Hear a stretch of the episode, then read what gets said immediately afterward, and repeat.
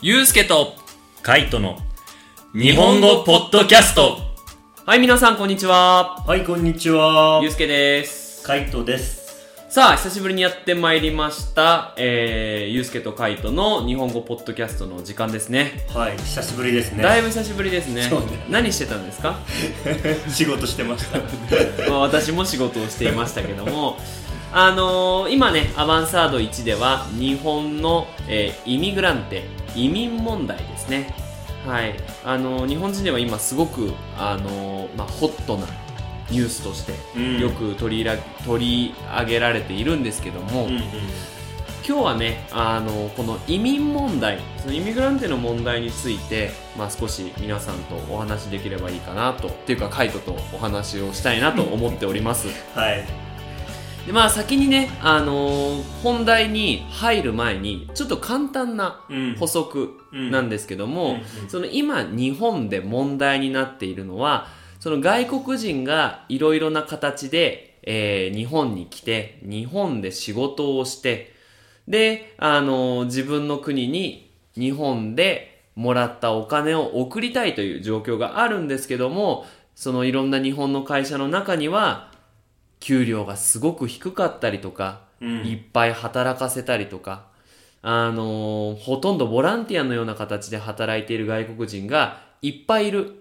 にもかかわらず、まあ、今年の4月にうん新しいビザができた。そうだね。それがすごくその外国人のためにならないんじゃないかっていう問題がすごくまあホットなニュースとして上がってきていまして、うん特にやっぱ私たち日本語の先生っていうのはやっぱ自分たちの学生がもしかしたら日本に行くかもしれないからやっぱりすごく気になるニュースではありますよね。うん、そうだね。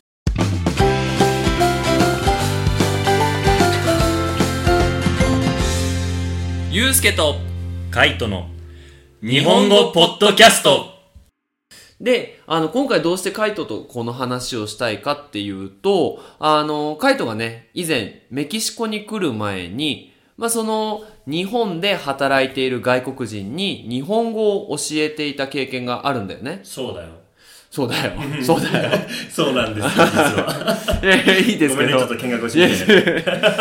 じゃあ、その、じゃあ早速、うんテーマに移りたいと思います。うん。が、えっ、と、日木に来る前のボランティア。うん。まあ、日本語の先生のボランティアだと思うんだけど、うん具体的に何をしていたのえーっと、教える人は、うんその今、えー学生も、えーっと、読解で読んでる、うん技能実習生はいはいはい。という、そのさっきゆうすけから説明があった、あの、まあ、日本に働きに来てるが、あの、外国人の人のことを、まあ、技能実習生と、まあ、ざっくり言うんだけど、あれだよね。つまるとこう、技能実習生っていうのはビザのタイプになるのかなそうだね。うんなんかこの日本でしかこうつけられない知識を身につけながらしかもお金が稼げるみたいなうん。なんかその知識っていうとさ、なんか留学みたいなイメージがあるけど、でもなんか日本の工場で働いたりとか、うんうんうんその日本の、なんていうのお魚を取る。うんその漁業だよね、あのお仕事とかを勉強するんだよねそうそうそうそうそうそうそうでまああのー僕が住んでたその地元のところにまああのコミュニティセンターがあってねコミュニティセンター公民館ってこと、こう国際交流コミュニティセンターっていうのかな、はうーんまあ、市が運営してる、うんそういう、まあ、施設があるんだけどその施設の目的は何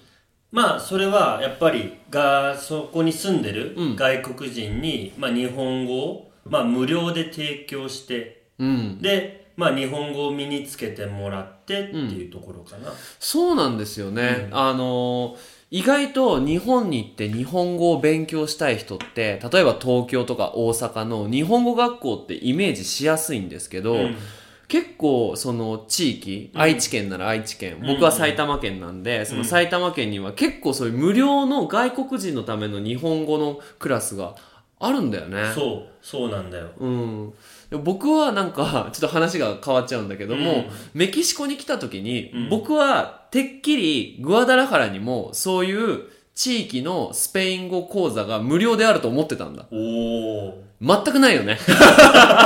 聞いたことない、ね。聞いたことない、なんか全、然。うーん、残念だなって思うんだけどあも、ーあったらね、いいよね。本当よね、うんうんまあごめん、話は戻るんだけどうんも、うんうんじゃあその、国際コミュニティセンターで、まあ、うん外国人に日本語を無料で教えてたわけだ。うんうんうんそうそうそうそう。どんな人が集まんの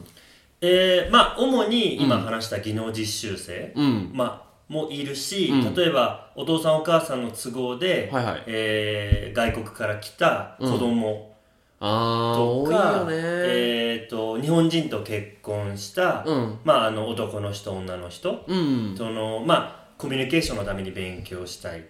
とん。か、あのまあ、もっと上手くなりたいっていう、まあ、じ自発的な目的で来る人もいる。あーこう自分から勉強したいと思って来てくれる人が多いわけだね。そうそうそうそうであの日本語の、えー勉強する上で有名な「みんなの日本語」うん。っていうテキストを使ってクラスもやってたし、うんあとは能力試験うん。の、えー対策クラスもあった無料で、マジかそすごいな、それは。そうそうそうそうへえ。で、そういうとこに来る人の国籍ってどんな感じになるのうーんやっぱり多いのは日本に近い国だよね、おお。中国、はいはいはいベトナム、うんタイカンボジアうんうん。であとはその昔から日本に移民として来ていたブラジル人、多いっすよね。でちょっとペルー人とか、うん。ボリビア人とかちょっと南米の人もいたりとかもういるんだよね、意外とね。うんそうそうそうう、そうんああいう人たちはこうなんであの日本の車の工場で働くなんだろうどういうこう経緯で働くようになったのかっていうのをまた今度のテーマで話したいなと思っててそうだねあれすごい不思議なんだよ興味ね深いよね調べないといけないんだけども、うんえじゃあ、うんそういうとこ人たちに、まあ、日本語を教えるわけじゃんうんでもちろんなんだろう日本語を使って、うんたまには英語を使って、うんうんたまにはスペイン語を使ってって感じ、うんうんそうそうそうそうそうそうそうレベル的にはどうなのいやあのー、なんだろうなぼ僕が教えてたのは、うん割と初級のレベルみんなの日本語で言うとそうだねあの赤い本の、うんえー、25かまであー、はいかはいな、はい。あの、名詞就職、そうスペイン語で言うモディフィカセヨンデルススタンティーボそうとそうか、あそうそこら辺だよね。。そうそうんそう、その学生が多かったかなあー、そうなんだう。ん、でまあどうしてなのかわかんないけどなかなかこう定着しなくて、定着っていうのは覚えられない。話せるようにならない。ではなくて一回来ただけで、うん次の週は来ないとかあー、続けてこないでもう来なくなっちゃうわけだ。うんそうそうそうあー、はいはいはいはでい。どうしても。もみんな仕事でうん。来てて例えばそれ毎週日曜日やってたんだけど、うん土曜日夜遅くまで仕事したりとかして、はいはいはいもう疲れて寝ちゃったりとか、うんなかなかその思うように進まなかったっていうのが印象的なんだよね。あ不思議なもんだよねいやまあもちろんさその無料のクラスっていいこともあるんだけど、うん無料だからいつでも行けるやみたいになっちゃうとこはあるよねそうそうそうそうお金を払うとうん払ってるから行かなきゃみたいになら、うんうんうんななるけどねうんうんうんそうなんだよああそうなんだじゃあなかなか続かなくてまあそこのボランティア教室でまあ日本語が上手になってその自分の街で生活をしていける人は少ないわけだそうだねうんそうだねもともと母国できっちり勉強してきてまあさらにその上にこう積み上げるような形うんとかだったら、あのー上達していった子たちをよ見ていたけど、うんなかなかゼロベースの子たちが、はいはいえー会話ができるようになるっていうとうん難しい部分があった、そうだね、うんで来れば絶対上手になるんだけど教室に来ないからそうなかなか続けられないってそいううねそうそうそうそうそうなんですうよんだから皆さんももし日本に行ったらそのカイトが言ってた通りもうメキシコで勉強している人その外国で日本語を勉強してから地域のボランティア教室なんかに行ったら、うんあの多分上手になってねそうそう会話の練習めちゃめちゃできますからねあそこうねん、そうそうそう僕も働いてたんですよあそうなんだそうそうそうそうあの埼玉県は飯能市働いてたのボランティア働いてたのでまたボランティアで、ね、ボランティアうん、やってたよねおおそうなんだそうそう。あ、いいなって思うけどね。うん。あの、日本の、もうやることがなくなったおじいちゃんおばあち ゃんが、あの、日本語をね、教えて外国人と話して、こう、なんだろう、そのモデル自体はすごくいいと思うんだけど、うんうんうんもうちょっとね、みんなが生きやすいようなシステムを作れば、ね、もう少し、その外、日本語で困る外国人っていうのは少なくなるかもしうん、しそうれだないよね。ね。なんか一つ印象的だったのが、はいはい。防災教室をやるんだよ。ああ、のもう、うん。 9月1日が、うん日本は、えっと、防災の日じゃん。そうだね。あの、ちゃんとこう、防災っていうのは、火事とか、地震が起きた時に、どうやって動かなければなりませんかっていう、それの練習をするのがそうそうそうそう防災教室だよね。そうう。そうそうんで、それをさ、はいはいオール日本語でやっていて、ああ。で、しかも、その市役所の人をわざわざ招いて、うん。で、その、まあ、ね、日本人の中学生や小学生に向けて話すようなうん。日本語のスピード、うん。話し方でやっていて、うん。まあもうなんか唖然としてたよね。いやー、のそうね。そこにいわたからないよね。あの、いやボランティアで来てて。うんもし自分がメキシコでないけど、うんそういう火事が起きた時にこういうことをしなければなりませんよっていうのを、うんすごい普通のスピードで言われても多分いつも聞かない言葉だし、そうそうそう。イメージできないよね。そうなんだよねうんうんだ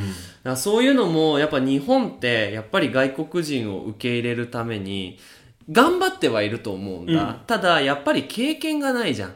その移民を受け入れるっていうその経験がないから、うん。まだそういう問題がいっぱいある国だとは思そうだね。う、うん、だから面白いとは思うけどね、うんうんうんは反対を言えばただそこで生活している人たちはすごい大変なんじゃないかなっていうのはその地域のボランティア教室で見れるところだよねそうだね、うんなかなか相手目線に立ってっていうところがまだまだ弱いから、うん、いやできないよねまあ難しいと思いますそうだね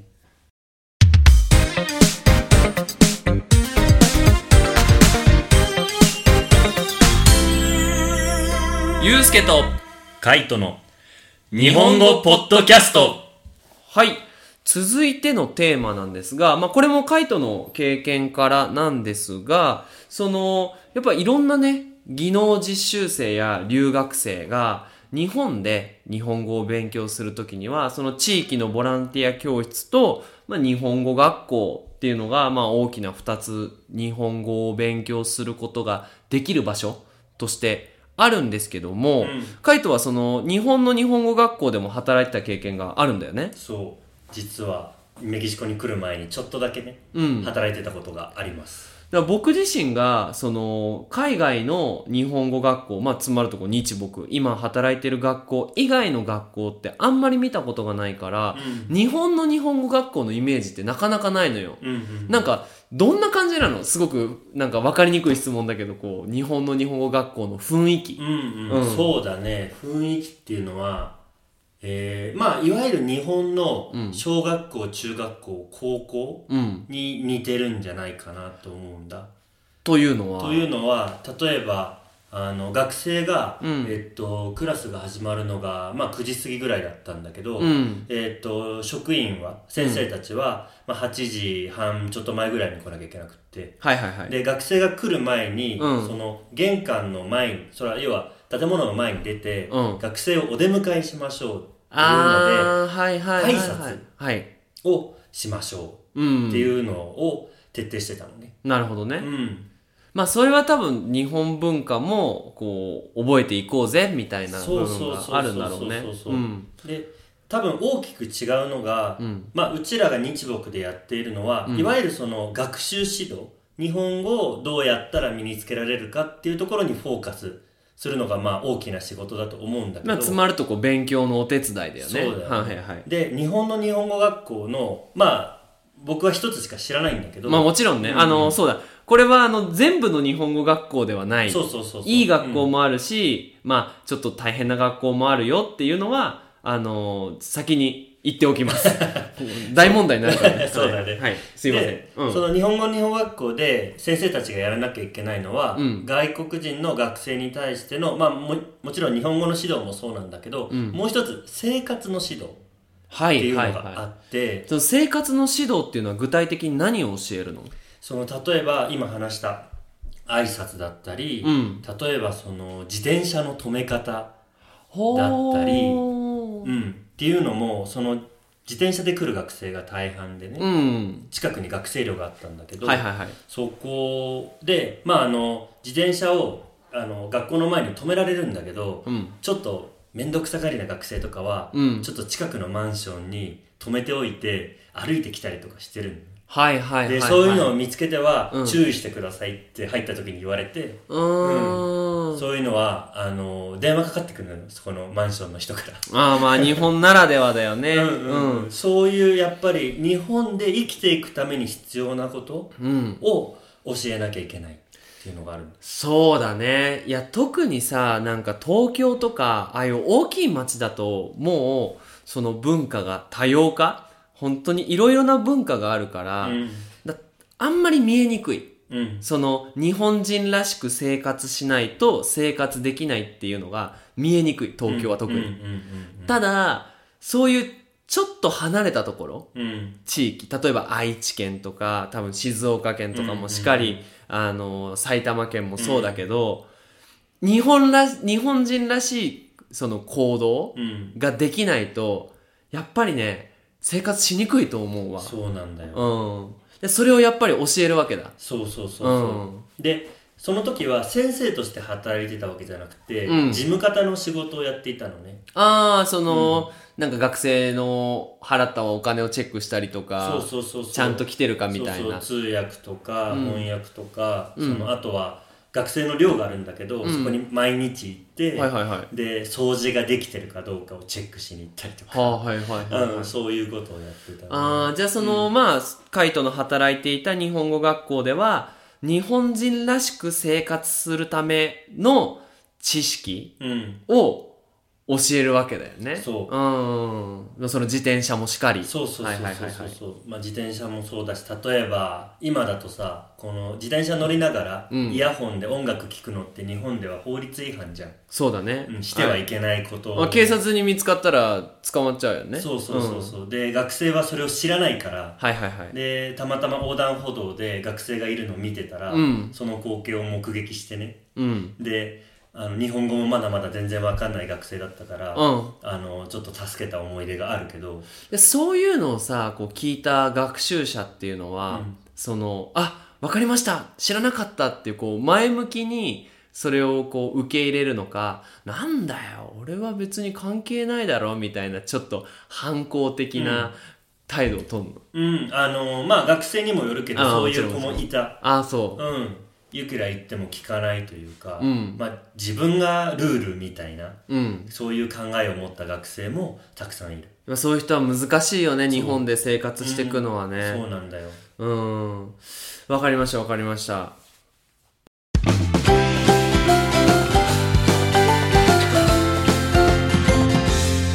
ゆうすけと、カイトの日本語ポッドキャストはい。で、最後のテーマになるんだけど、まあ、うんカイトが実際働いていた日本語学校を見て、うんその日本語学校で日本語を勉強している外国人の大きな問題って何だと思う、大きな問題ねうん、うーんそうだねやっぱりその来る大半の学生は、んあまり豊かではない国の出身なのね、まあお金持ちじゃないっつうことね。うんうんだから来る前に借金をしてお金を誰かから借りて、うん。その状態で来るのね、あ、そうなんだ。うんはいはいはい。なので日本語はもちろんクラスがあるから学校に行かないといけないはい。でも学校に行くだけではお金が稼げないからもちろんもちろ空ん。いた時間にバイトをしなきゃいけないうん。っていうのがあってで、えっと日本で留学生としての資格っていうのは、うん。えっと一応アルバイトができるんだけどそうだね。資格外活動許可証っていうのがあればね。そはういそうはそいうはい。そうそうそうそうえっ、と週20 28時間以内っていうふうに決まっていて、うん。それを超えちゃうとあのーもうできなくなるのよはいはいはい。でただやっぱり現状うん。ほとんどの子たちが嘘の情報を書いては出していたりとかもしくは書かなかったりとかしていて書かない。要はまあ言い方は悪いけど、バレなきゃ OK みたいな。そうはあ。そうそうそうまあ、なるほどね。でそういうのは自己申告。自己申告っていうのは自分からなんかそれを正直に話す。要は、アルバイト先の居酒屋とかコンビニが、その学校にこれぐらい働いてますよ、じゃなくて、働いてる学生が学校に言うわけだ。そうああ、もうそれはもう絶対嘘になってきちゃうよね。うーん。そうそう。で、逐一さ、学校側も、そのアルバイト先に電話とかしたりするところもあるけど、まあうん私が働いてたところはそんな感じでもなかったから、う。うんうんうんん。まあ、紙切れ1枚で OK って感じに。しあてあ、たなるほどね。そうするとどういうことが起きるかというと、学生はもうアルバイトばっかりになっちゃって、で、日本語の勉強ができなくて、うんうんうんで、結局、日本語上手になりませんでした。何のために日本に来たんだろうみたいな形で終わっちゃうってことだよね。そうそうそうそうそう。はいはいはいはいはい。で、そっか中には、いなくなっちゃう学生もいるんだよね。それってさ、うん。もうずっと日本に住み続けてる可能性はあるのかねいや、どこでどうしてるかは、あの、私はわからないんだけど、だってさ、どっちにしてもビザが例えば6ヶ月なら6ヶ月で、まあいなきゃいけないじゃんうんうん、うん。で6ヶ月それよりも過ぎてしまったら今度かに帰れなくなっちゃうじゃそうだね。んなあれなんかな、例えば最初の1ヶ月日本語の勉強して残りの5ヶ月はもう毎日働いてお金いっぱいもらおうみたいな学生もいるのかねああそういうふうに考えてる学生は多いと思うあーだからねまあそれぞれさいろんなタイプの人がいるから別にそれでいっぱいお金もらってふふハッピーになればいいんだけどもやっぱその最初のテーマに戻るんだけど、うん日本人もみんないい人たちじゃないからさ、うんうんうんそういうなんかだ留学生で来たんだけど資格外活動許可書でなんとか働きたいっていう人に対して、うんあじゃあ安い賃金安いその給料なら働いてもいいよみたいなところは絶対出てくるだろうねそうだねそうだねううんやっぱそういうふうにこう悪く利用されてしまうっていうのは、なんとかしたいよねそうだねとかく日本語もまだよくわからないから、うんまあ、日本人がしたがらないような仕事をうん押し付けられてしまううんっていう問題はあるんじゃないかなと思うんだそうだね。うんいや、この問題ってすごくいろんな人がどうやればいいかって考えてるんだけども、なかなか良くならない問題だよね。うんだから例えばさ、メキシコでその日本に行く留学生ってみんなお金持ってたりさ、大学にお金しっかり払ってもらって、うんで、なんだろう、あんまり苦労してないんだけど、やっぱアジア圏の人は本当に大変な思いして来てるからね。そうだねなんとかしてこう日本でこれからそのお金を手に入れるためのスキルだったりとかもちろん日本語も含めうん勉強していけるようななんかシステムがね作れればいいですよそうだね。まあ良くなることをね願うばかりですそうだね。うちらがどうすることもなかなかできないんだよね。一応日本語先、日本語の先生の中では、その先生で集まって、オンラインでそのサインをして、うんその日本の政府に日本語の先生たちからの意見ですよっていうのを出したことがあるんだけど、あそうなんだあるんだよ、うんなんだけどなかなかやっぱもうその日本の政府の人たちがこれをやるって決まったらよっぽどのことが本当に大きいことがないと動かないから、うんまあねこの問題もどうなるかわからないですけどもやっぱ日本に皆さんも行く日があると思うんだけどやっぱ行くその将来を考えるっていうのは大事だよね。そうだねうん、行くさたださんただ単に6ヶ月いっぱいお金をもらうために行くっていうのも一つかもしれないけどそこで頑張って勉強すればもしかしたらその6ヶ月のも6ヶ月でもらうお金の何十倍何百倍っていうお金を将来もらえる可能性があるかもしれないしそうねそうそうそうそまあそういう風になっていけばいいなと思っておりますうはいまあ、今回はね、あのすごくヘビーな重いテーマを選んでみました。あのぜひね、えっと、ナショナルジオグラフィックのこの移民問題頑張って読んで、あの、すぜひ日本のそのいいところじゃない悪いところを見るっていうのもやっぱり大事だから、そうだねうん、そういうところを見てその悪い問題にその合わないように自分でうんこう考えるっていうクラスになればなと思っておりますはいはいあと今日来週はもうクラスないんで最後の週になりますが頑張って勉強を続けてくださいはいそれじゃあまたねバイバイバイバイ